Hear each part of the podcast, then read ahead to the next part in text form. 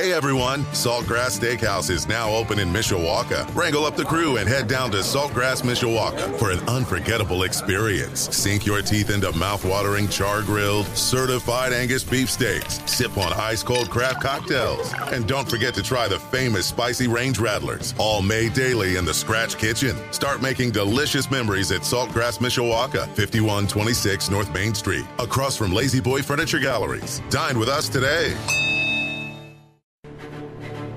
Live from our WSBT radio studios in downtown South Bend. Let's go! Come on! Welcome to Budweiser's weekday sports beat. Wow, don't blink. A lot of major intestinal fortitude going on here. On your home for Notre Dame football. Knocked down by Wooden. The game is over. The Irish is upset Florida State. Notre Dame is number one. And Notre Dame basketball. Number one ranked UCLA Bruins have been upset by the Irish of Notre Dame. Good! Arike Ogunbowale wins the national championship for Notre Dame. Plus fighting Irish hockey. They score! Jake Evans scores! Notre Dame 3.7 seconds away from a spot in the national championship game. The NFL and Major League Baseball. Oh my gracious! How about that? Sports Radio 960 WSBT. WSBTRadio.com. The free WSBT radio app. Big time onions! Now, here's your host, seven time Associated Press Broadcasting Award winner, Darren Pritchett. Well, good afternoon, everyone. Welcome to Budweiser's weekday sports beat on your home of the Fighting Irish of Notre Dame, Sports Radio 960, WSBT. Also, a live stream is up and rolling right now at WSBTRadio.com and our free WSBT radio app, which you can acquire by going to the iTunes or Google Play stores. Just search Sports Radio 960 WSBT. Broadcasting live from the University of Notre Dame from the upper level of Lefty Smith Rink inside the Compton Family Ice Arena, where tonight we've got a fun top 20 showdown tonight. Number 13 Notre Dame taking on the closest Division 1 college hockey opponent, the Western Michigan Broncos from Kalamazoo. Two teams have not played in a couple of years, but they will play a home and home series this weekend. Game number one tonight at 7 o'clock here at the Compton. And then the scene shifts to Kalamazoo and Lawson Ice Arena tomorrow night at 6 o'clock. Both games can be heard on our sister station, Quality Rock 94.3 FM. Well, I know we'll be cutting off some rock and roll for some hockey, but let me tell you, at Lawson Ice Arena, it gets a little rowdy there, so I think there'll be plenty of rocking and rolling taking place when Notre Dame heads to Western Michigan tomorrow. I'll be calling the game from my basement, but I can only imagine the verbal and nonverbal communication that the students offer our hockey team around our penalty box when they head into it. In fact, I always have to turn the crowd mic down when I go to Lawson, so I don't have to worry about that, I guess, calling it from my basement tomorrow night. So we've got Irish hockey tonight at 7, tomorrow night at 6 o'clock. Mishawaka Caveman football normally on 96 1 the ton on Friday nights. No game tonight as the postseason begins. They are idle on a bye. They'll take on South Bend Adams next Friday night at Steele Stadium in a sectional semifinal. All right, we've got, at least I do, an hour to talk Notre Dame football. Patrick Engel from Blue and Gold Illustrated is going to join me at the bottom of the hour to talk some Fighting Irish football, get his perspective on this 3 and 3 Notre Dame team that will take on 4 and 3 UNLV tomorrow at 2:30 right here on WSBT Radio. Pregame starts at 8 a.m. and it all wraps up with my producer tonight, Jim Arizari, and Reggie Brooks breaking it all down following the contest on the official Notre Dame football postgame show. And I'm sure both are eagerly anticipating a nice, easy, quiet postgame after a home game, which has not happened to date so far this year since things have been way too interesting for Notre Dame home games so far this year, rallying to beat Cal, of course, losing to Marshall, losing to Stanford. So hopefully tomorrow will be nothing but roses in the post-game show here on WSBT Radio. And Jim, if you've got your ears on, I think you've got a pretty fun guest on your game day show tomorrow with Tim Grau. Brought to us by Legacy Heating and Air, which will be on the air from 9 until 11. I guess you'll be in the presence of some Notre Dame football royalty. That's right. We got uh, Mike Golic Sr. going to be stopping by. He's going to be there like pretty much all morning. From, Really? uh, from what I can tell from uh, from from this uh, from this email that I'm getting from Tim. Uh, so we're it's the grand opening of the uh, the new Credit Union One location out at uh, Eddy Street Commons. Okay. And uh, so, yeah, Mike Golic Jr. or uh, Mike Golic Sr. going to be out there uh, starting bright and early, 9 a.m. I think he knows how to do radio, so you should be in good shape. You probably won't have to give him any pointers. It's not. Uh, it's you know, it's not a bad thing that another pro is actually going to do the show. So you know, I mean, you got Tim there every week, but you know, adding Mike Golic Sr. in there, That's not bad. Well, that'll be a fun show. I'd like to get or listen in and get his perspective on where this football team is right now. And of course, he was uh, an awfully good defender at Notre Dame and in the National Football League, but can also offer some good perspective on what in the world's going on right now with this Fighting Irish offense. So you can check out Game Day, brought to you by Legacy Heating and Air with Jim and Tim and Mike. At least you could have found someone whose name rhymes with you guys. That would have made it a whole lot easier. But you you, know. know. what? Mike Golic's going to be a fun guest tomorrow from 9 to 11. Tyler Horka and I will then take over with Game Day Sports Beat live from Notre Dame Stadium, presented by Michelob Ultra from 11 until 1.30. I love these 2.30 kickoffs. Done with the pregame at 1.30, then sit back and watch some football and get ready for a little hockey Saturday night at 6 o'clock. I think I have an opportunity to, dare I say, share a Peacock account tomorrow so I can Ooh, tune into the second half. fancy. I, I just don't want to pay for one game. You know what I mean? I mean, you're you're. it's pay it's paying for Jac Collinsworth and Jason Garrett. Ooh, what an incentive! As I said, I'm really not interested in paying for one game. That's for sure. I don't even know what else is on Peacock. I've never really even investigated the type of programming that is on there, to be quite honest. I, I assume the hockey games are free. I, I don't know. Is, I think so. that- yeah. Okay. That's Um, good at least. That and you know, I'm I'm burning through Brooklyn Nine Nine right now, so Okay. plenty of sitcoms.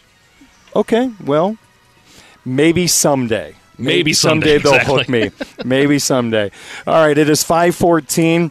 You know, normally I go through some in-depth conversation on the next opponent for Notre Dame and the matchup tomorrow, but Notre Dame UNLV is not going to add a lot of suspense to people's Saturday. So let's just kind of brush through some topics here and we'll try to offer some predictions. Heck, I don't know at this point.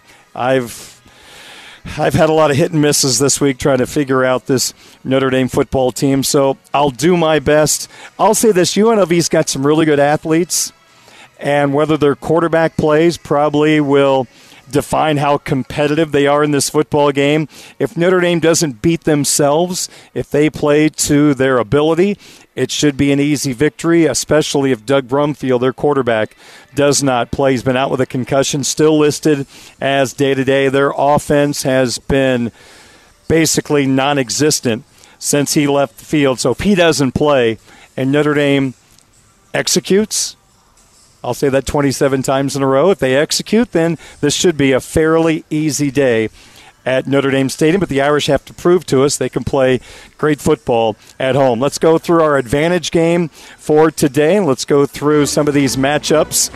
And we'll start. The first pitch, the first pitch of the night. And we are ready for the first pitch. Into the windup in his first offering. Just a bit outside. He tried the corner and missed.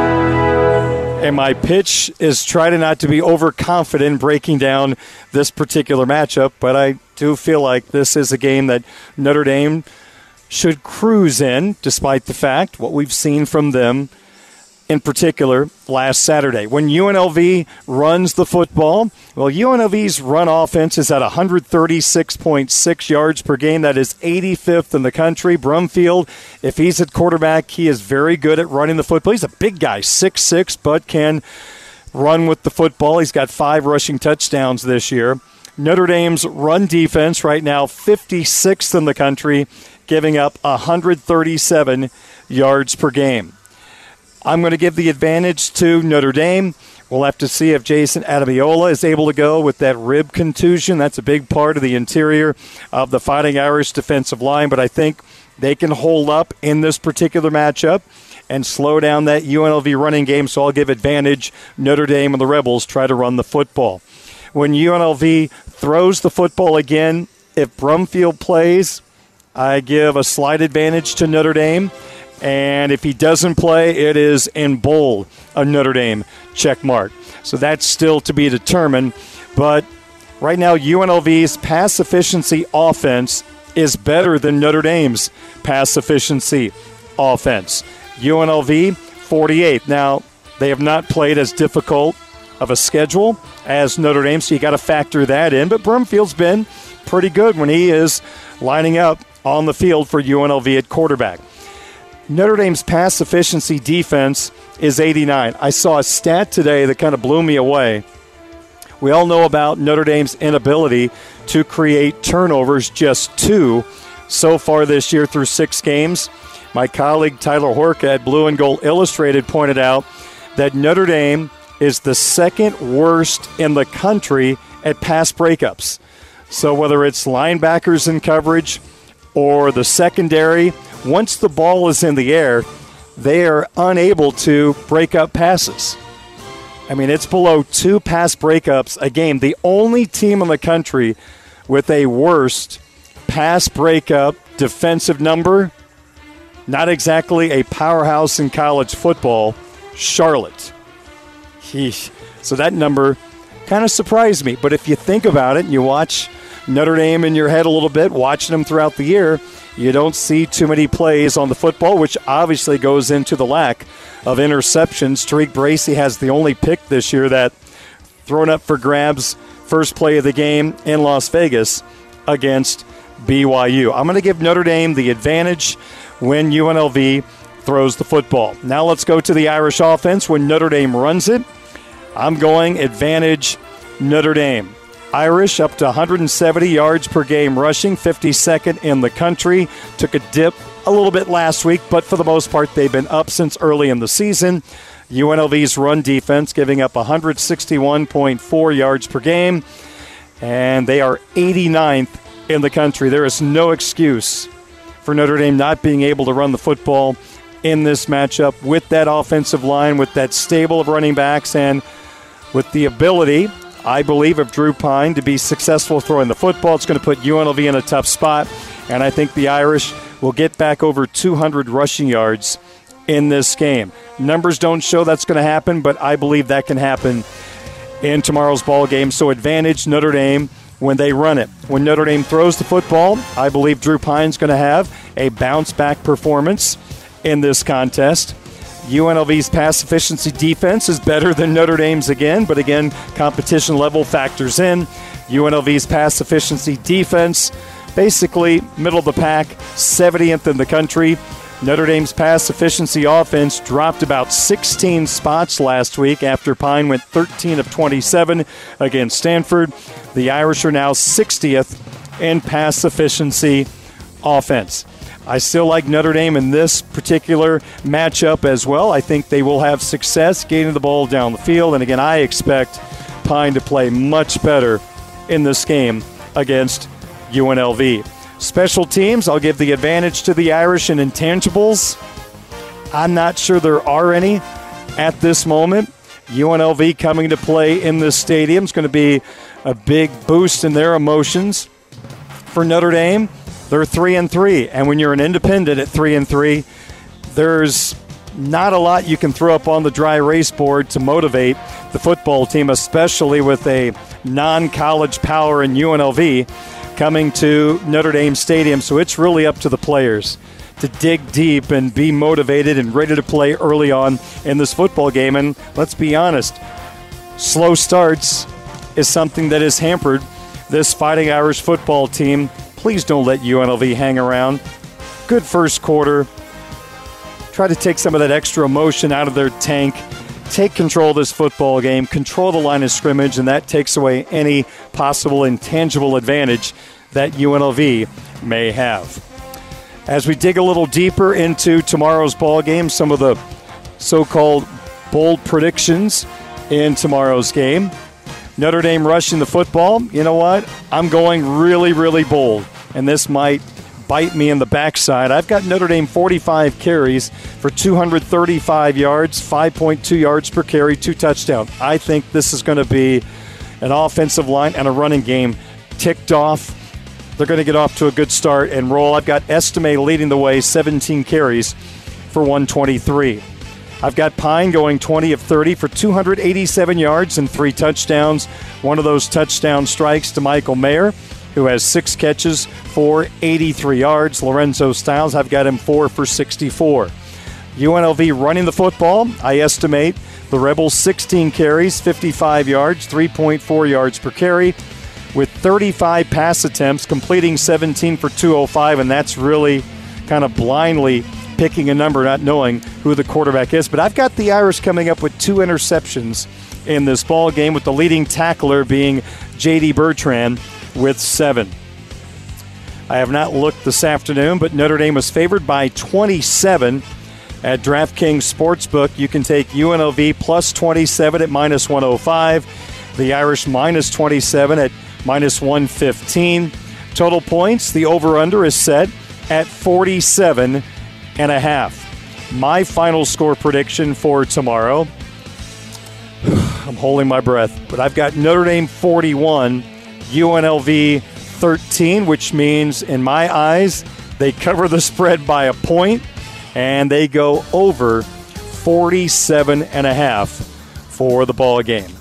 All right, we'll take a quick timeout. When we come back, we'll have our Twitter question of the day. Patrick Engel on the way in just a few moments on Sports Radio 960 WSBT. This is the Budweiser's weekday sports beat Twitter question of the day from Sports Radio 960 WSBT. 528 at WSBT. Patrick Engel from Blue and Gold Illustrated joins me in just a couple of moments. Right now, our Twitter question of the day. Let's recap Thursday's question and pass along the results. The question appears each weekday on my Twitter account at 960 SportsBeat. Yesterday, I asked, with Notre Dame being 3 and 3, what are your restructured goals for this year's team? I offered four possibilities. The Irish just finish above 500. Number two, make a bowl game. Number three, just beat either Clemson or USC. And finally, find out if this year's roster houses 2023's starting quarterback. Here are the results from yesterday's question. Coming in fourth place, and I'm shocked this was fourth at 11.3%. Find out if Notre Dame's starting quarterback for next year is currently on the roster. That's how I would have voted personally. 11.3% agreed with me. Third place in the voting, 28.3%. Notre Dame just beat either Clemson or USC. It would be fun to knock off a top 15 type team. And for the first time since I started doing these Twitter questions of the day, we had a tie for first. And they actually kind of tie in together. But 30.2% went with finish above 500, and 30.2% went with making a bowl game. Of course, if the Irish finish at 500, they would qualify for a bowl game. And keep in mind, if Notre Dame goes 7 and 5, for example, and the ACC bowl agreement, they could take the place of an 8 and 4 ACC team. So that's something that could help the Irish ability to go to a little better bowl game. So there you go. A tie, finish above 500, and make a bowl game. That won yesterday's Twitter question of the day. Now to today's question, our Friday special.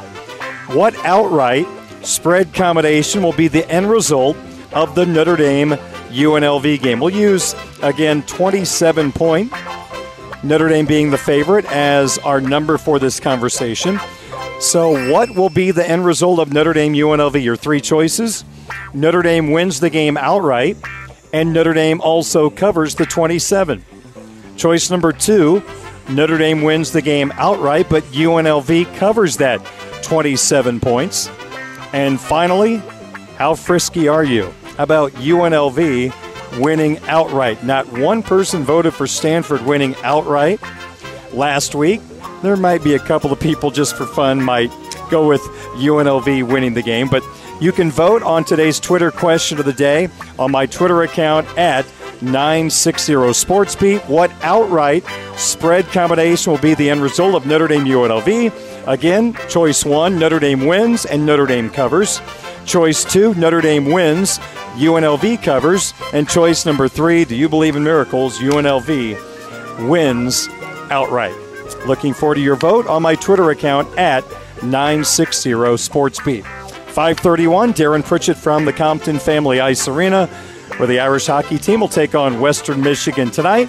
Let's talk a little more football right now with one of our colleagues from Blue and Gold Illustrated. Check out his work at blueandgold.com. Patrick Engel jumps on board for a couple of minutes on this Friday before the Irish take on UNLV. Patrick, thank you so much for your time. How are you today?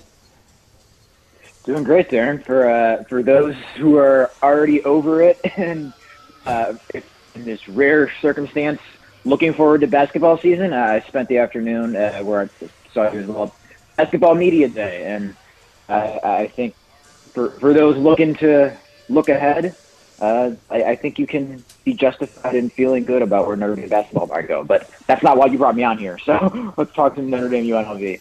That was actually something I was going to bring up to my first question. I was over there with you for Media Day. It's kind of fun to see a roster with so many familiar faces and Mike Brey is old, which he loves. I mean, they're older than old. It's almost like senior citizen old this year with some young pups mixed in. So I think there's every reason to have a lot of optimism about this Irish basketball team. In fact, it's a team I'm not really worried about making the tournament. I'm kind of curious to see how good they can be this year. Is that the way you kind of look at this season? I think so, just because the expectation isn't anything or in the same way it was last year, which was – everything revolved around just get in the bracket. Hear Greg Gumbel say the words Notre Dame on Selection Sunday. Now yeah. that's not really the frame of mind anymore. Where that's they crossed that off. They tasted some wins in March, and now they're thinking even bigger than that. And even though I think the rest of kind of the college basketball world is still a little reticent there, the expectations are still higher. Where being picked six in the ACC wouldn't necessarily say, "Oh, this is a second weekend team, or even if they'll tell you they want to be a Final Four team. But it's higher expectations, and seemingly the, the bare minimum is like no one's really thinking about, yeah. oh, they're gonna struggle to to make it in there. So yeah, I think it is, you know, okay to be optimistic about it. And I, I looked this up uh, after opening a couple nights of uh, NBA games. Depending on what lineups the Spurs roll out there for a few games this year, maybe the Thunder uh, there's a chance that Notre Dame's top seven could be older than the San Antonio Spurs starting five in, in a particular game. It wasn't on uh, on Wednesday in their first game, but uh, that's something to monitor. Mm, crazy to think about. All right, well, I put it off long enough. Let's talk about the Irish football offense because I think the basketball offense is going to roll just fine this year, but we're still looking for consistency. And I kind of feel like after the Stanford game, they've lost their identity, whatever identity they had. They had some momentum going for a couple of weeks, but to score 14 points against Stanford is unacceptable. To have 301 yards of total offense was unacceptable. You look at some of the film of the game with extra hats in the box. I don't think Notre Dame schematically took advantage of everything that they could have in the passing game against Stanford. So this was a very disappointing and frustrating performance from my standpoint. Patrick, what can the Irish hang their hat on now through the rest of the season? Do you see anything that can propel this football team to more success on the offensive side of the football? I think Marcus Freeman summed it up fairly well when he was talking about on Monday his frustrations from that game and just like trying to figure out what happened and where it all went wrong after three in a row. Where he was really a buyer in what they did in that three game win streak, and to see it just completely no show in the manner that it did, especially on offense uh, against a defense that I wouldn't be surprised at the end of the year we look up and see that Stanford is among the three worst, or Yeah. and maybe even higher than that, worst defenses they would have played this year. So I think it's just really finding out how to get back to doing exactly what they did against BYU, against uh, North Carolina, and even maybe a little bit in the second half against Cal there. But I I don't think I think the numbers lie a little bit in terms of just how far they were from that. Where you look at 14 points and rushing output that wasn't very good, and obviously at 14 points, like you said, just can't happen. Still averaged a season high in yards before contact per carry. So a, a pretty good sign that the offensive line wasn't like a total regression to what we would Right. have seen the first two games of the year. And Drew Pyne, pressure rate under 20%. Those are numbers that are pretty in line, if not better, with the, what you saw in that three-game win streak. So it's not like it completely folded with no way to find it, but in the end, the output still wasn't there, and that's what we had to figure out a, a way to be able to do. And there were, I mean, as much as it's important for Marcus Freeman to understand that those execution things he harped on 27 times after the Stanford game start with him. There were still some plays where it looked like a good call and a Yeah. good everything except for just got to be there. That the touchdown that uh, that would have been to Braden Lenzy, but uh, Drew Pyne missed high on just as one example. I don't want to just single that out and put it all on one guy's shoulders, but that's one exactly where it just one of those things. It just has to be a layup, has to be a, a play that works, and you can find a lot of those from uh, a lot of different situations in the game. But those are the things that just you know you you can't really have throughout the rest of the year, and certainly can't have Saturday. Yeah, and Patrick, you're right. There were two gimme passing touchdowns that were missed. Estime fumbling kind of gets lost in the shuffle. That was a major play in the fourth quarter. And you hit on something that I think I left the game being most concerned about. It was a clean pocket at least 75% of the time for Drew Pyne in that football game, yet he was under 50%. And those two touchdown pass misses, I, I felt like there was a good enough pocket there where he could step in and deliver the football accurately. So I guess that's what I leave the game almost as concerned about as anything. The offensive line held up pretty good in that ball game, but there were just unfortunately, maybe it was just a bad day for Drew Pyne. We all have bad days in our line of work. I hope that's the case because I'm not sure the offensive line could have done a better job in protecting him.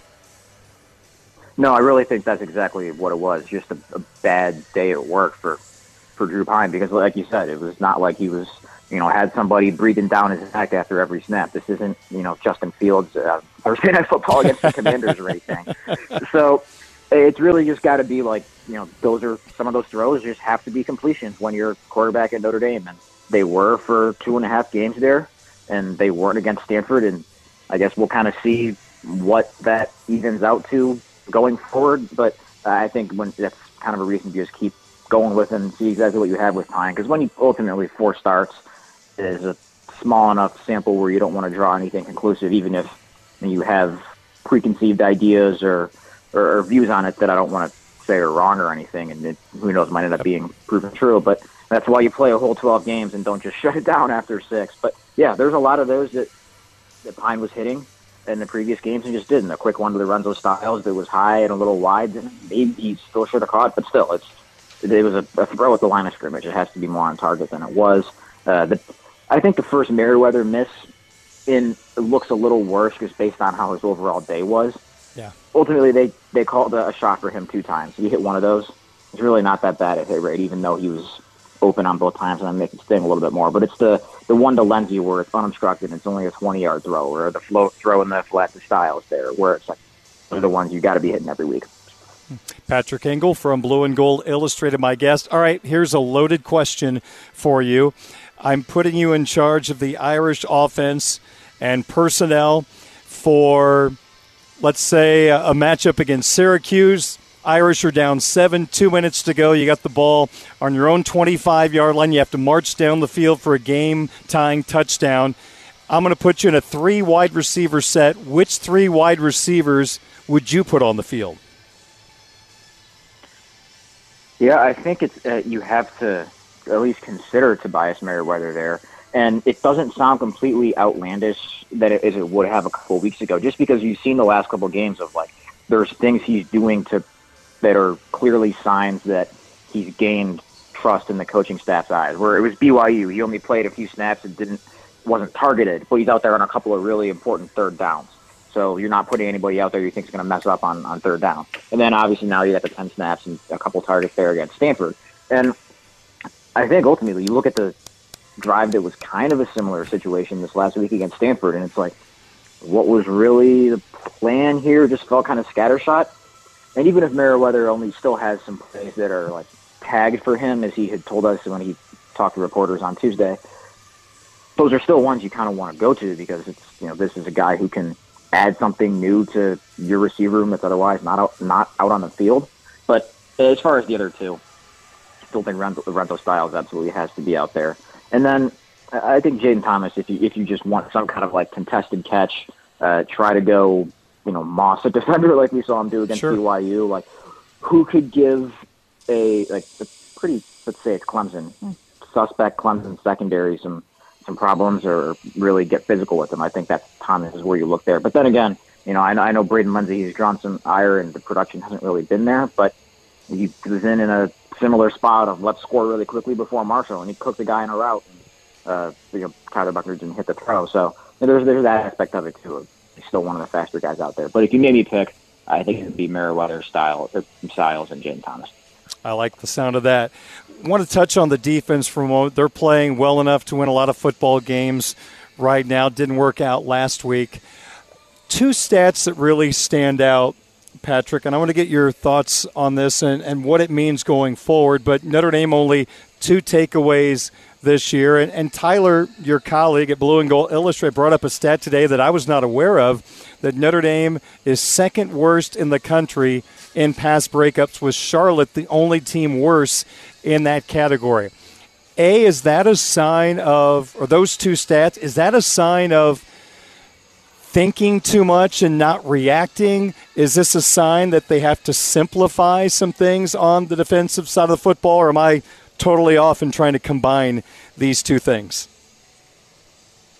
No, I don't think you're off, and it's just kind of one of those weird things of they're at least in the turnover market, they're doing some things well enough to be generating more than they should. Like mm-hmm. the, the fumble luck has been something that you think will revert eventually. Like every forced fumble they've yeah. gotten credit for has not been recovered. The only one that they recovered this year was the one against North Carolina that wasn't credited as a forced fumble.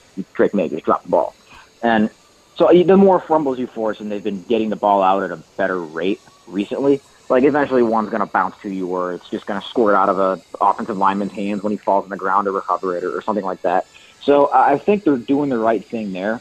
And last week wasn't a particularly good indicator of it, but I think the pass rush that has been better in recent weeks, the more you, times you pressure sack a QB, I mean, the more times you're every sack you think of as a chance to strip the ball out.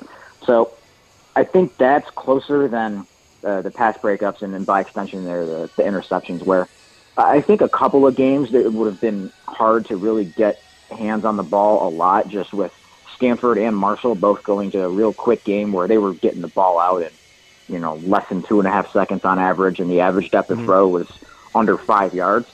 So in that case, it's going to be a little harder to break it up. But there have been plays there to be made that whether it's just a guy getting turned around or just not really uh, timing his jump correctly or anything like that, where you think, oh, that was a chance to get a hand on it. But yeah, I, I think that's a thing that really has to happen. Where you know, I think Notre Dame's defense has largely been like pretty good as far as assignment sound and and, and effort and all that. But that's one reason why they've, you know, I think has been really struggling to get stops in the red zone and and just being able to, you know, not only get a stop but create some plus field position or or get the offense a short field. So yeah, that that that is a especially the pass breakups one something that really has to uh, I think turn around quick, but probably something they're going to have at least a chance to do more when you look at some of the upcoming offenses after UNLV with Syracuse, mm-hmm. uh, a, a, good passing offense. It's not going to try to go dink and dunk. Clemson, absolutely not. USC, if you want to think that far ahead.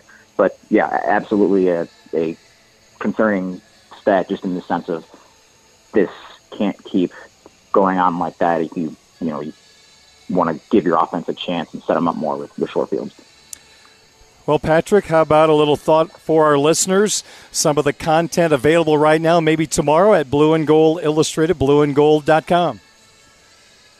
We've got all kinds of stuff up on uh, today, Friday, my usual Friday column. Uh, my colleague Tyler Horka's uh, mailbag is up. Uh, Todd Burlage has a, a story up on Chris Smith, a defensive tackle who played more snaps than any Notre Dame interior offensive lineman since Jerry Tillery four years ago. Uh, a guy who's really kind of been relied on now that that position has been tested by uh, some, some injuries and has has its depth uh, kind of tested a little bit.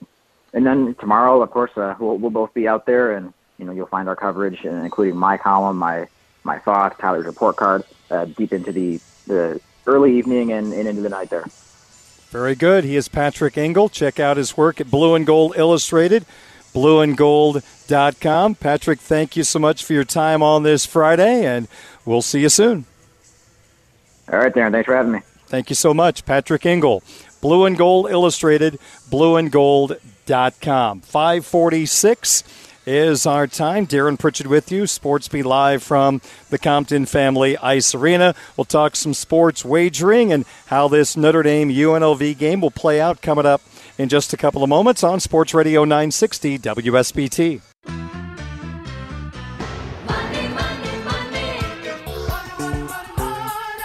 Show me the money. we go with Sizzler. We go with Sizzler. 551 at WSBT. Darren Pritchett back with you on Sports Beat live from the Compton Family Ice Arena. Sports wagering segment. I've got seven picks for you tonight after going two and two last night. Two and two is 500, but in the world of sports wagering, that is normally a loss unless your two hits were profitable ones. So let's see if we can finish the weekend strong. I've got five college football plays and two NFL. We'll start with my hammer play. I think Clemson puts it to Syracuse tomorrow. I might buy down to 13 and a half because this number has danced around. I saw it at 14 and a half earlier today. Clemson at home favored by. We'll use 14 and a half against Syracuse. I think it's worth buying under 14 just in case. But I think the Tigers put it to Syracuse. I think Syracuse true colors will show tomorrow, and that Clemson front will slow down the Syracuse offense, and they'll limp into their matchup with the Fighting Irish next week with a loss to Clemson by double digits. So we'll go Clemson minus 14 and a half against Syracuse. Texas minus six at Oklahoma State. I believe in the Longhorns, especially when you factor in the most important stat of the weekend for Texas.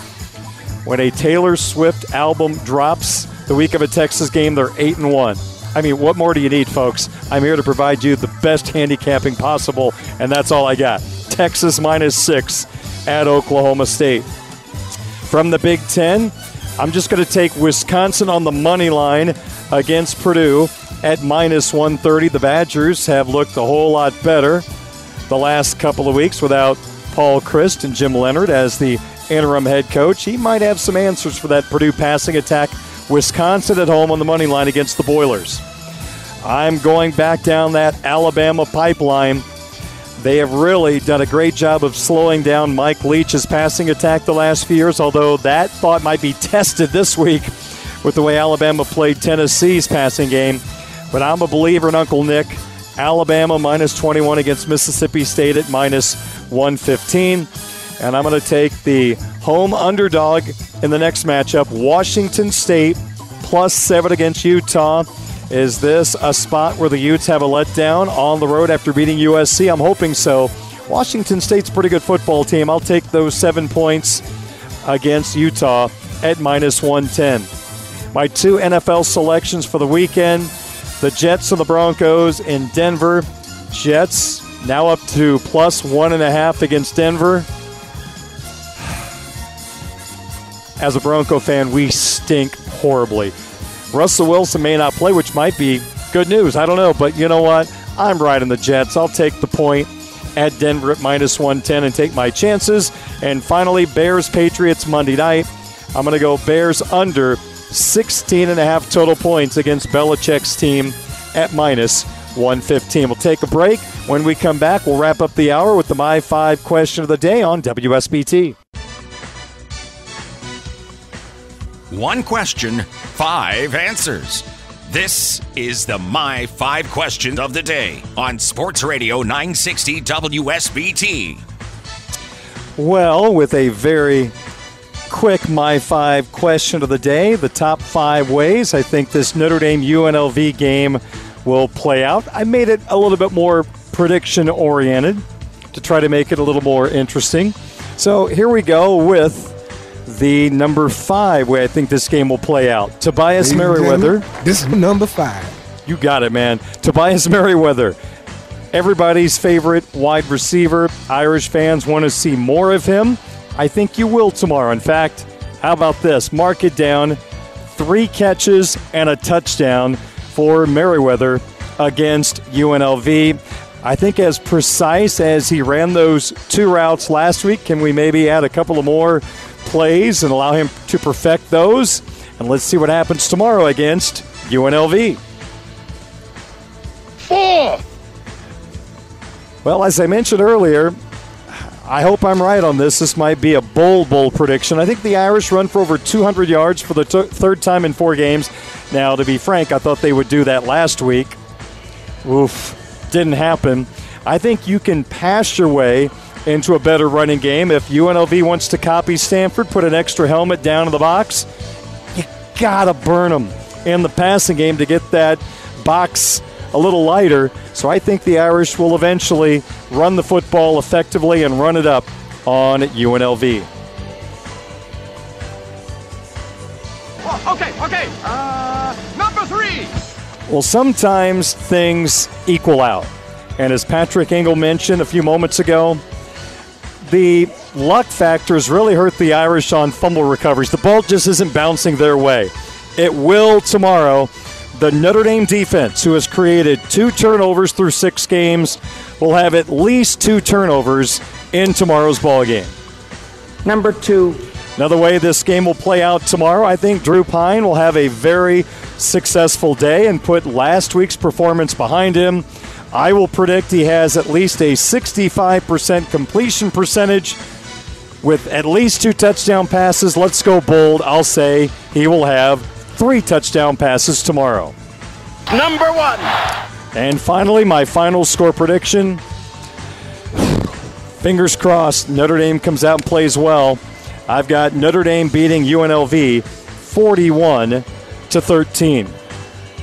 So there you go. I have a lot of optimism about this game. I hope I'm right. We have a nice, enjoyable Saturday afternoon of football at Notre Dame Stadium. Well, I'm off to my hockey world, Irish and Western Michigan coming up in about 45 minutes on our sister station, Quality Rock 94.3 FM. If you're listening to us on the stream, you can go to und.com and find the Notre Dame hockey stream. You can listen to it that way. And meanwhile, here on Sports Beat, Jim Irizarry will take you the rest of the way up until 7 o'clock. All right, coming up, I might have a Sports Center update in just a second. 602 at WSBT South Bend.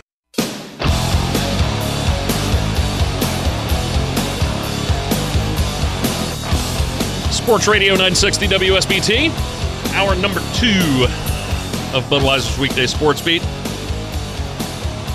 Jim in for Darren the uh, the rest of the way. Darren uh, going to be calling hockey later on.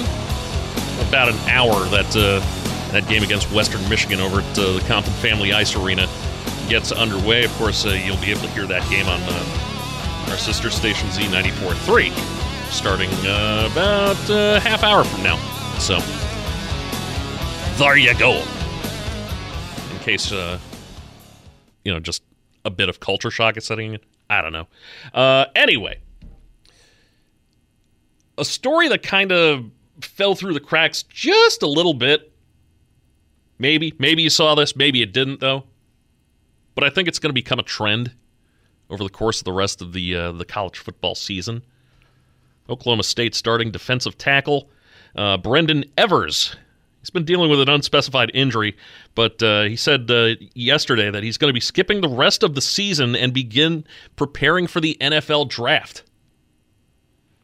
Evers posted on Twitter, Thank you, Cowboy Nation, for some of the best years a kid could ask for. Sometimes God has a different plan than the one you originally thought. Evers, a sixth year player, 26 career starts, 53 career appearances, wrote that he had consulted with his family and also Oklahoma State's coaches and medical staff. Started four of the first six games for number 11 Oklahoma State. Number 11 in the country, by the way. It's not like it's not, it's not like he was some scrub player either. Number 11 you know, making a making a bunch of starts, making a bunch of appearances. Evers did not play uh, against Arkansas Pine Bluff. He was listed as the starter for Saturday's game against uh, number 20 Texas. So it's not like it's playing time. It's more just protecting one's stock. Not exactly going to fault the young man for that either. If he can get, you know, if he can get himself into into by somebody, hell, his family's set. And I think that's going to become more of a uh, more of a trend as the uh, college football season rolls on. We're getting ready to head into November, last you know real month of the season. There's going to be some guys taking a look at where their team is falling in the whole bowl outlook and maybe even in the playoff outlook.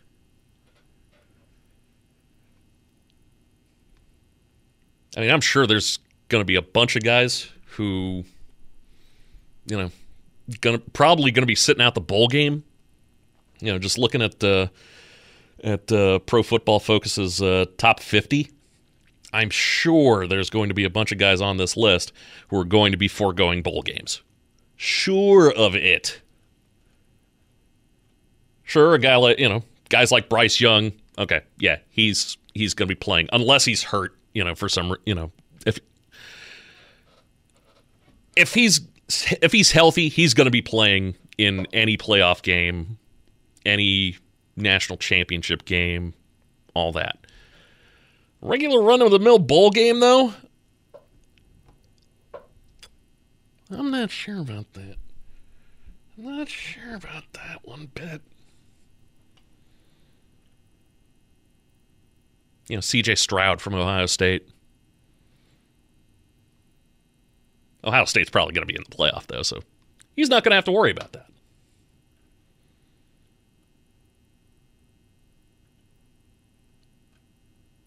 I would not be surprised if I saw Michael Mayer forego, you know, and and do it early even too. Let's face it, it's been a, it's been a little bit of a roller coaster season for Notre Dame. That's uh, I I think putting it lightly. Uh, the Athletic put out uh, some uh, some mid-season predictions as far as bowl games go. And uh, here's where they had Notre Dame. Notre Dame can fill one of the ACC's bowl spots, which becomes relevant this season with the Irish looking like a six and six team. We have the Irish facing Iowa in the Duke's Mayo Bowl in Charlotte. Bet the under. Whew. Man, that would uh, that would be helpful. Just betting the under on that game. Oh my god. Has Iowa scored a touchdown yet? Touchdowns been few and far between for Iowa. Uh, it's it's been a mess in uh, in Iowa. Um, but I wouldn't be surprised. You know, Michael Mayer. You know, he, he came into this season thinking, eh, solid New Year's Six bowl game. I I bet he would be playing if if it was if it was a New Year's Six bowl game. But unless Notre Dame runs the table, which includes knocking off Clemson, you know, beating UNLV, beating Syracuse, beating Clemson, beating Navy, Boston College, and USC. Like, unless they're going to run the table here, they're not making a New Year's Six Bowl. Mayer looks like one of the safest picks in the draft, too. 38 catches uh, so far in the season, 411 yards, five scores in the year. Built for the NFL.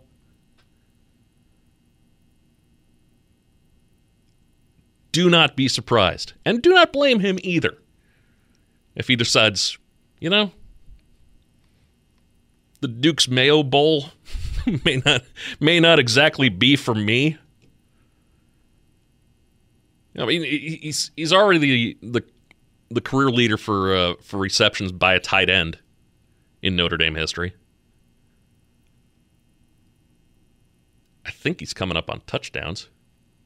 Hell, he's in the running for getting uh, receptions just by an overall player.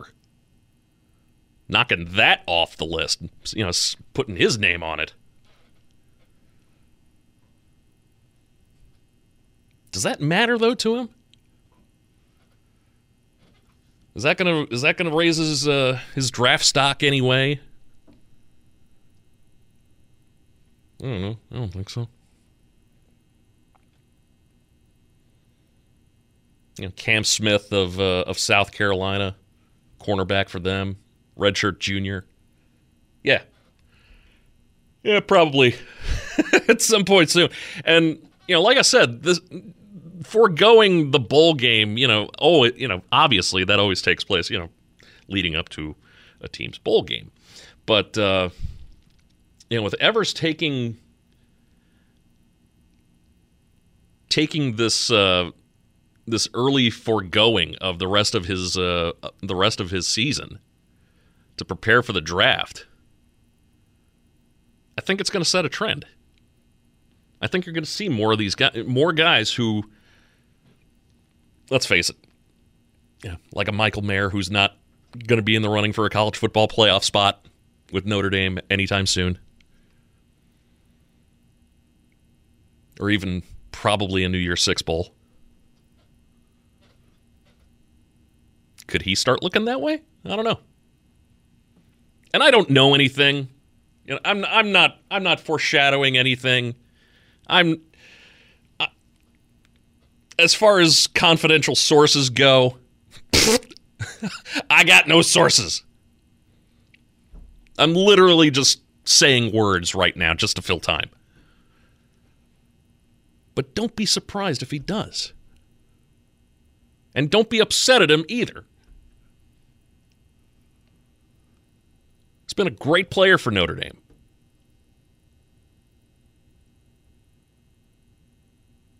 He'll be a great player for whoever drafts him in the NFL. Don't be surprised if he, you know, after, say, the Navy game, you know, if Notre Dame is on the road to being six and six, Hmm. I mean, don't don't be don't be surprised. Don't be surprised. When we come back, we'll uh, we'll look to the future of fighting Irish football. Go ahead and uh, replay uh, Darren's segment with uh, with Mike Singer from Blue and Gold Illustrated at blueandgold.com. Their uh, their weekly talk about Notre Dame football recruiting and uh, everything that falls under that umbrella. That is coming up Budweiser's weekday sports beat, Sports Radio 960 WSBT.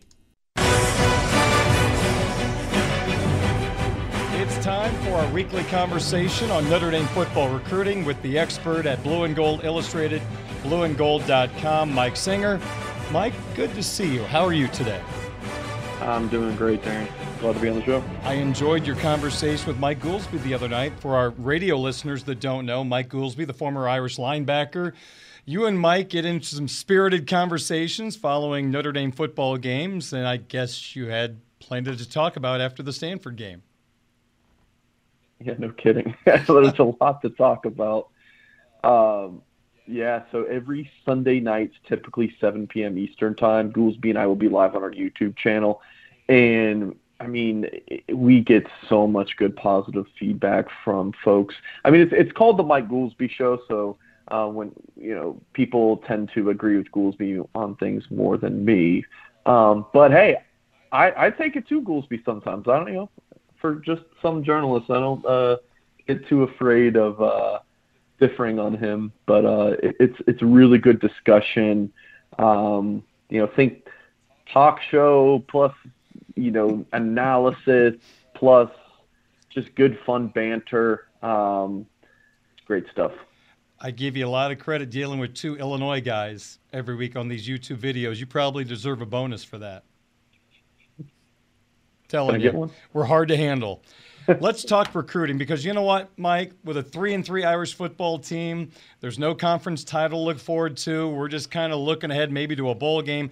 People want to know about the future of this Notre Dame football team, and there are holes to fill on this current roster. So there's really nothing better to do right now than talk to Irish fans about some guys are going to be possibly wearing that Notre Dame helmet in the future and hopefully a part of the turnaround again of this Notre Dame football team. I want to start with wide receiver recruiting. There's always a debate about the current wide receivers on the roster. And hey, Tobias Merriweather, couple of routes looked pretty doggone good, didn't he? Including that touchdown catch. Should have had two. Yeah, he was really good. Um, I was kind of in the camp of uh, trust the coaches on why they haven't played him yet. I'm not in that camp anymore. you watch the oh, replays really on NBC and the breaking down of the plays. He was highly efficient and textbook running those routes, which makes you stop and think, man, oh man, what is going on in practice where they aren't seeing that or something. But it was good to see Tobias make an impact in that game. But 24 wide receiver recruiting.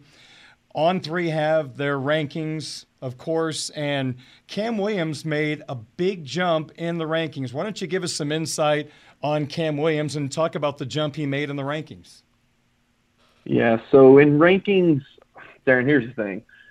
There were always there's always going to be bumps for your commits, and there's going to be drops, and then anything in between is typically a small slide because if you're not actively moving up in these rankings, you're you're just naturally moving down because of the people who are moving up. If that makes sense. Yes. So CJ Carr, Notre Dame's quarterback commit, um, took a bit of a tumble, um, but let's focus on the positives because I know folks just focus on the negatives. So we're just gonna, in this discussion about 2024 receiver recruiting, we're gonna focus on, uh, you know, Cam Williams' bump here.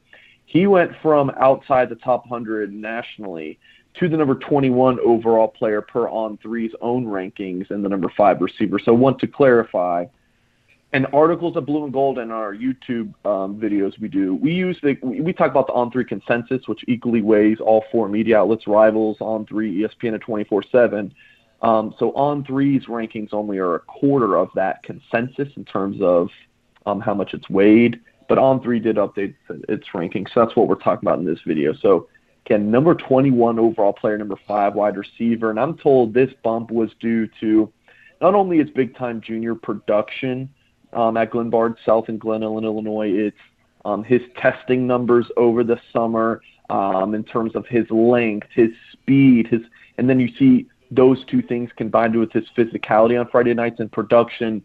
Cam Williams has has just been fantastic.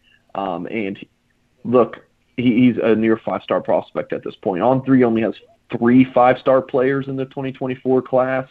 Um, and as time goes on, more players will be added. Um, Cam Williams is one of those early on. And Darren, I'm just going to run through three more 2024 wide receiver targets, just kind of give the latest on the, those recruitments. It was really a St. Louis invasion hmm. at Notre Dame over the weekend. You had uh, the running back Jeremiyah Love, who I'm sure we'll we'll touch on the show, the 2023 back who did commit to Notre Dame on Saturday. Um, he was on campus. His teammate Jeremiah McClellan um, is a four-star wide receiver in the 24 class, who I am a- extremely high on. Uh, I, I think that um, you know he's a, a cross between like a Lorenzo Styles and Avery Davis in, in terms of his gameplay, but I think he has a higher ceiling than than those guys. Uh, I I think McClellan is just you know um, you know the sky's really the limit for him. So he was on campus. I talked to him. You can find that article at blueandgold.com probably later this week. Um, but uh, yeah, he, he's a guy to keep an eye on. He had a great time at Notre Dame. Love committing has an impact on him. He's close friends with Ryan Wingo, um, St. Louis University High 2024 receiver, number 14 overall player, number five receiver per the on three consensus in 2024 class. So McClellan told me that look, love's a big deal to him committing. Get Ryan Wingo, him and McClellan are tight. So this is a it's a big deal. Like Notre Dame and the St. Louis pipeline is looking really good. So Wingo, this was his third time on campus since June. Um, so I like Notre Dame to land Wingo, and I've had a prediction in um, since the summer for him to land with the Irish, and um, somewhat confident in that prediction. You know, not, it, it's no guarantee, but do believe that Notre Dame's the leader. And lastly, I was in the state of Florida this past Friday and got to uh, got to take a look at Tampa Carrollwood Day wide receiver Bredell Richardson. Um, caught three passes around 40 yards or so, a couple of short um, short receptions, then a, a little post down the field where he caught a touchdown. His team really blew out the opposition, so you did get to see a ton of Richardson. But talked to him after the game and asked him about recruiting and obviously and the main schools involved, and he mentioned Notre Dame. You know, first that's the first school that came out of his mouth. That's typically a good sign. So he's a top hundred player, uh, number ninety nine overall prospect, and number eighteen receiver. So Notre Dame has a, to tie this all together. Darren, Notre Dame has a really good recruiting class in 2023 at wide receiver. Jaden Greathouse, Rico Flores, um, uh, Jaden Greathouse, Rico Flores, Braylon James, and then maybe they get Tayshawn Lyons from California.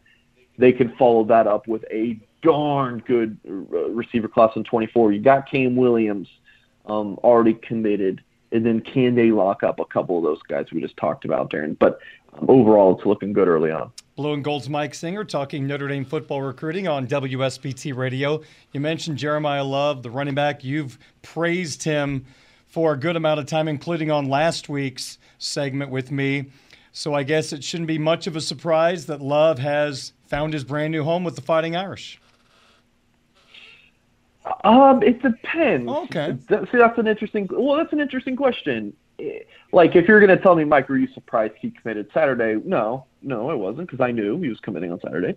This is just how these things go. Um, and I, I've liked Notre Dame to land him since August. But when you take a step back and you look at, he had offers from Alabama and Georgia and Texas A&M. Yes, Texas A&M, the school that seems to be getting just about anyone they want these days because mm, the, the, the whole NIL factor with the Aggies. But for Notre Dame to beat A&M head to head in this one, and that that was really its final two, Notre Dame and A&M. That's an impressive recruiting win. Um, so I think in that sense it was a little surprising. Um, but look, Love when I asked him about why he committed to Notre Dame, and he tells me, "Look, I love both schools. My family love both schools, but I just think at the end of the day, Notre Dame's academics is going to help me more in the long run. Um, so even if I'm speculating here, even if A&M had a nice little NIL thing, which they're not supposed to, but you know, just semantics aside there, um, even if it was maybe more upfront, you know, he, he kind of saw the long picture with Notre Dame, the four for 40. So again, a very impressive recruiting win for the Irish. Let's move along to Ohio State offering one of the top Notre Dame defensive recruits so give us some insight on who the player was and how serious of a move are the Buckeyes making on this Irish commitment. Yeah, so the Buckeyes offered, I want to say it was Sunday, Adon Shuler, Irvington, New Jersey, uh, class of 2023 safety, a four-star prospect. Look, this isn't anything new. Um, it's in terms of other schools recruiting. I think he's picked up offers from Alabama, Georgia, A&M. I mean, so many schools have offered Adon Shuler but he hasn't really seemed to be very interested in any of those programs. I know over the maybe it was over the summer or back in the spring actually he took some trips with his high school team like a little bus tour. But otherwise he's been very solid with Notre Dame despite these um, offers from other schools. Again he committed to the Irish um, August of 2021 so he's been committed for over a year at this point and other schools have offered since that pledge. But the Ohio State one does feel a little different. Like, okay, hmm. Ohio State is one that means a lot to him, but they're offering two months before National Signing Day. It, it to me, it feels like a little too little, too late. Maybe Shuler is very affected by Notre Dame starting the season three and three, and maybe that's gonna deter him from wanting to stick with the Irish. I don't know, but I I like Notre Dame for sure maybe not for sure because um, it's recruiting. You never know, but from what I'm told, Notre Dame uh, sources still feel confident that'll stick with the Irish. Um, but again, we'll we'll have to see, Darren.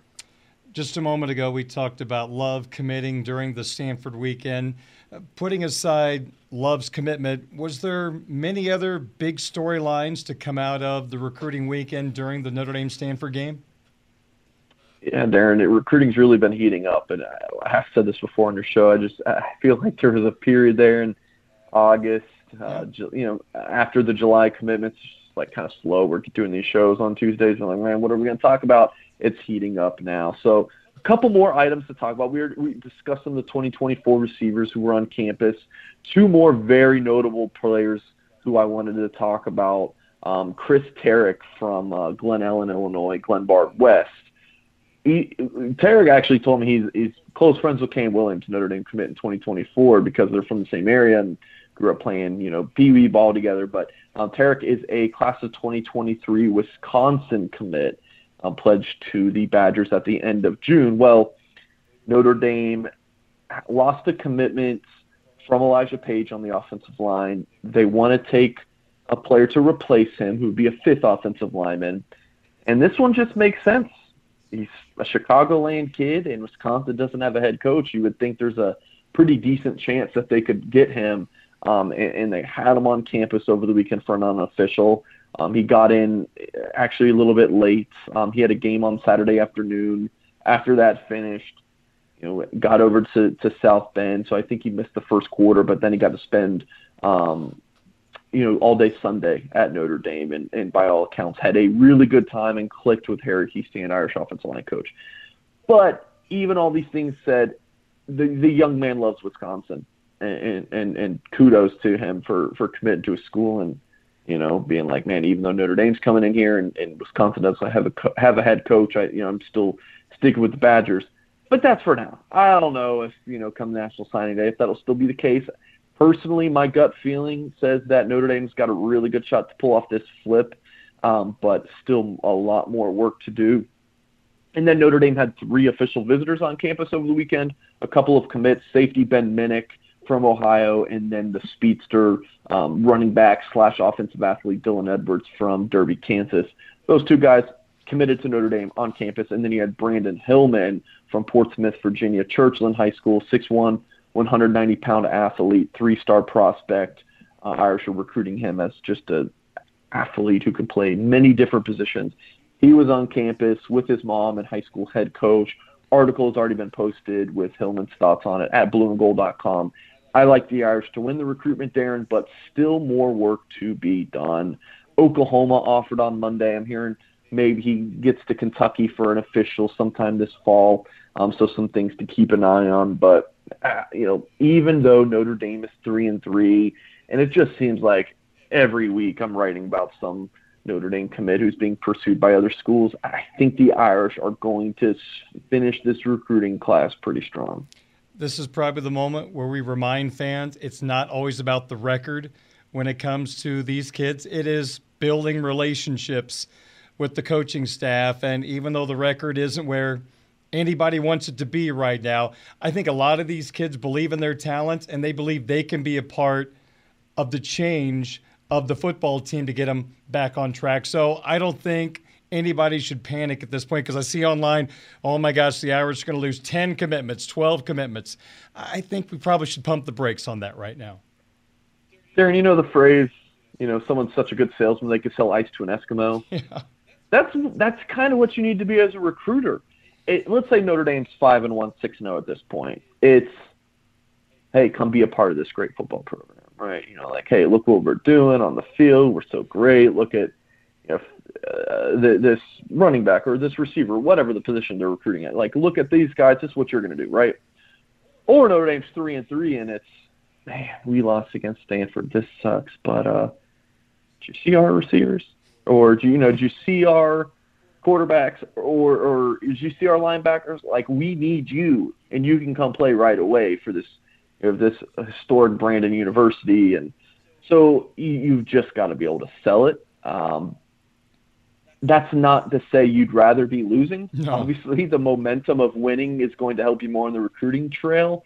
Um, and you can't go be one and five, or you know, obviously, but three and three, it, uh, you know, it's not having a major impact on recruiting. You know, when you when you talk to these kids, the result of the games of a part of a season they're not even on the team for, it, it, it doesn't make a big impact. 2023 wide receiver Khalil Barnes picked up an offer from the Fighting Irish. Intrigued, and I'm intrigued. This is an interesting one. Didn't see it coming. He's listed as a corner who's committed to Wake Forest. He can play corner or receiver at the next level. The Irish offered him last Thursday. Darren, this is Notre Dame's offered players recently where it's like, hmm, you know, that you, you don't see it coming because you feel like Notre Dame's in a good position with some of these positions they're at, um, they're you know they're recruiting at, but still offer. You know, and, and I really think it's a matter of avoiding situations like last year with Amorion Walker and C.J. Williams. It's you know, you had three receiver commits, and then you're down to one at the blink of an eye before National Signing Day, and you have no one to recruit. You know, so I, I think it's kind of a factor of that.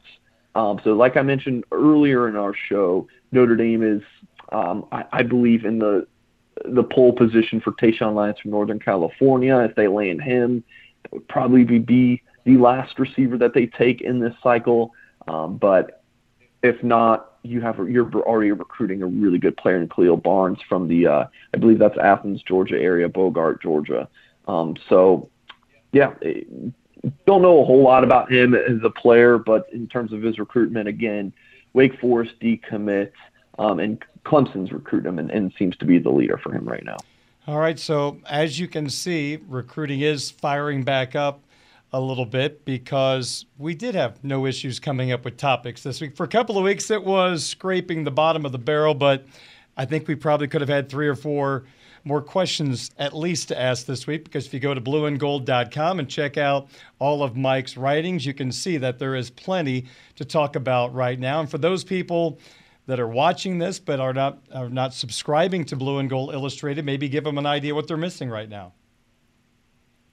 I mean, it's if you like these videos and and and, and my show on, uh, you know, with, with Sports Beat, it's that's just once a week, right? I mean, we we just get to do this on Tuesdays, but otherwise the written content is seven days a week. Um, so, you know, whether it's the the premium articles, keeping up you up to date with all of the news, as well as communicating with me on our loose emoji message board at blueandgold.com. Hey, Mike, question about this young man. Where do you think stand? What's the latest? I'm I'm on this board all damn long, all day damn long, however you say that phrase. so yeah, just just chop it up with me and and, talk with me. Maybe I can uh, speak coherently or type coherently, I should say, because I clearly can't on uh, Darren's radio show. But uh, we'd love to have you guys. It's it's ten dollars, and that gets you access through August 31st. So ten bucks through the start of next football season. Fantastic deal. Head over to blueandgold.com and check it out. Very good. Mike, always a pleasure to speak with you about Notre Dame football recruiting. Have a great week, and we will talk to you next Tuesday. Sounds fantastic, Darren. Thank you, sir. Thank you. Mike Singer, Notre Dame football recruiting insider at Blue and Gold Illustrated, blueandgold.com. More Sports Beat coming up next on Sports Radio 960 WSBT.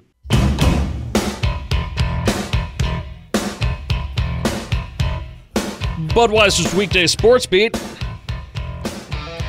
powered by Budweiser, the king of beers, locally distributed by United Beverage Company of South Bend. Football fans, this Bud's for you. Also by Barnaby's of Mishawaka and Granger, serving our community while serving Michiana's most favorite pizza since 1978. Tim Growl, State Farm Insurance, for surprisingly great rates that fit anyone's budget. Call Tim at 574 232 9981. Also by Pet Refuge, urging you to adopt, don't shop, where new beginnings have happy endings. South Bend Orthopedics, team physicians for the University of Notre Dame since 1949.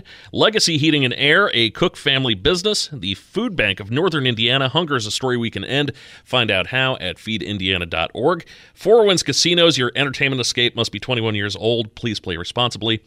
Midland Engineering Company beginning their second century of quality roofing experience, and by the Mishawaka Education Foundation granting a better future. And uh, there we go. Uh, coming up tomorrow, we've got uh, all your Notre Dame uh, pregame coverage starting at 8 a.m. We've got uh, the repeat of the Marcus Freeman show from last night. If you missed it, missed what uh, what Coach Freeman had to say, there you go. 8 a.m. tomorrow morning. Then after that, we've got Legacy Heating and Air Game Day with uh, Tim Grell and myself. Uh, Mike Golic Jr. going to be stopping by. Like pretty much the like the whole two hours that we're at a, a different spot, by the way. Uh, Credit Union One, grand opening tomorrow. Kind of the south end of uh, of Eddy Street Commons. Uh, south end of that, you know, over by uh, over by Trader Joe's. Uh, join us for that. We're going to be there from 9 to 11, broadcasting live. Like I said, Mike Golic Jr. is going to be there. Lee Becton going to be uh, dropping by as well, and uh, plenty other uh, guests stopping by for that grand opening of Credit Union 1 in Eddy Street Commons.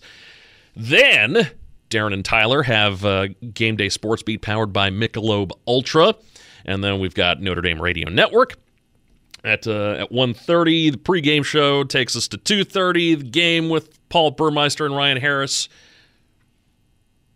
doing what they do. Uh, that is uh, that is at 2.30 and then immediately following the game once everything goes what probably double zero if i look at the notre dame clock correctly. Yeah probably double zero. Uh, reggie brooks and myself will be on the Notre Dame, the official Notre Dame football postgame show presented by St. Joseph Health System. So, oh, a busy day. My, a lot of people, you know, like wind down on the weekends. No, mine just kind of my week actually kind of kicks up on the weekends. So, my my my Tuesdays and Wednesdays, by the way, I got nothing. So, uh, you know, if you if you if you need something done, need need the lawn mowed or something, more than likely available. Let's do some picks. Real quick. Uh, Falcons at Bengals. I like the Bengals minus six. Falcons are uh, 6 and 0 against spread this season.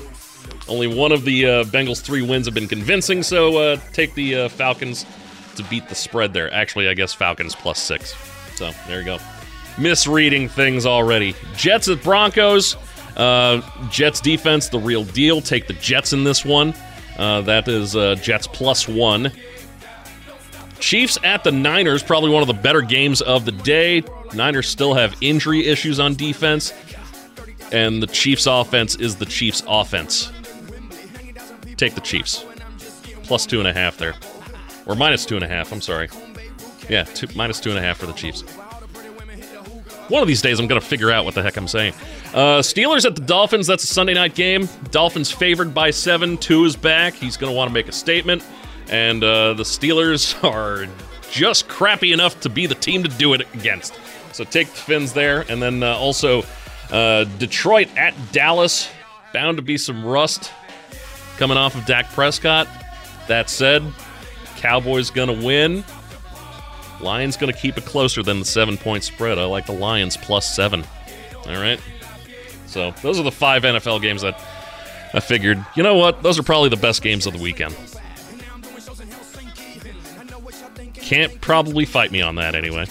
Hey everyone, Saltgrass Steakhouse is now open in Mishawaka. Wrangle up the crew and head down to Saltgrass Mishawaka for an unforgettable experience. Sink your teeth into mouth-watering char-grilled, certified Angus beef steaks. Sip on ice-cold craft cocktails. And don't forget to try the famous spicy range rattlers, all made daily in the Scratch Kitchen. Start making delicious memories at Saltgrass Mishawaka, 5126 North Main Street, across from La-Z-Boy Furniture Galleries. Dine with us today.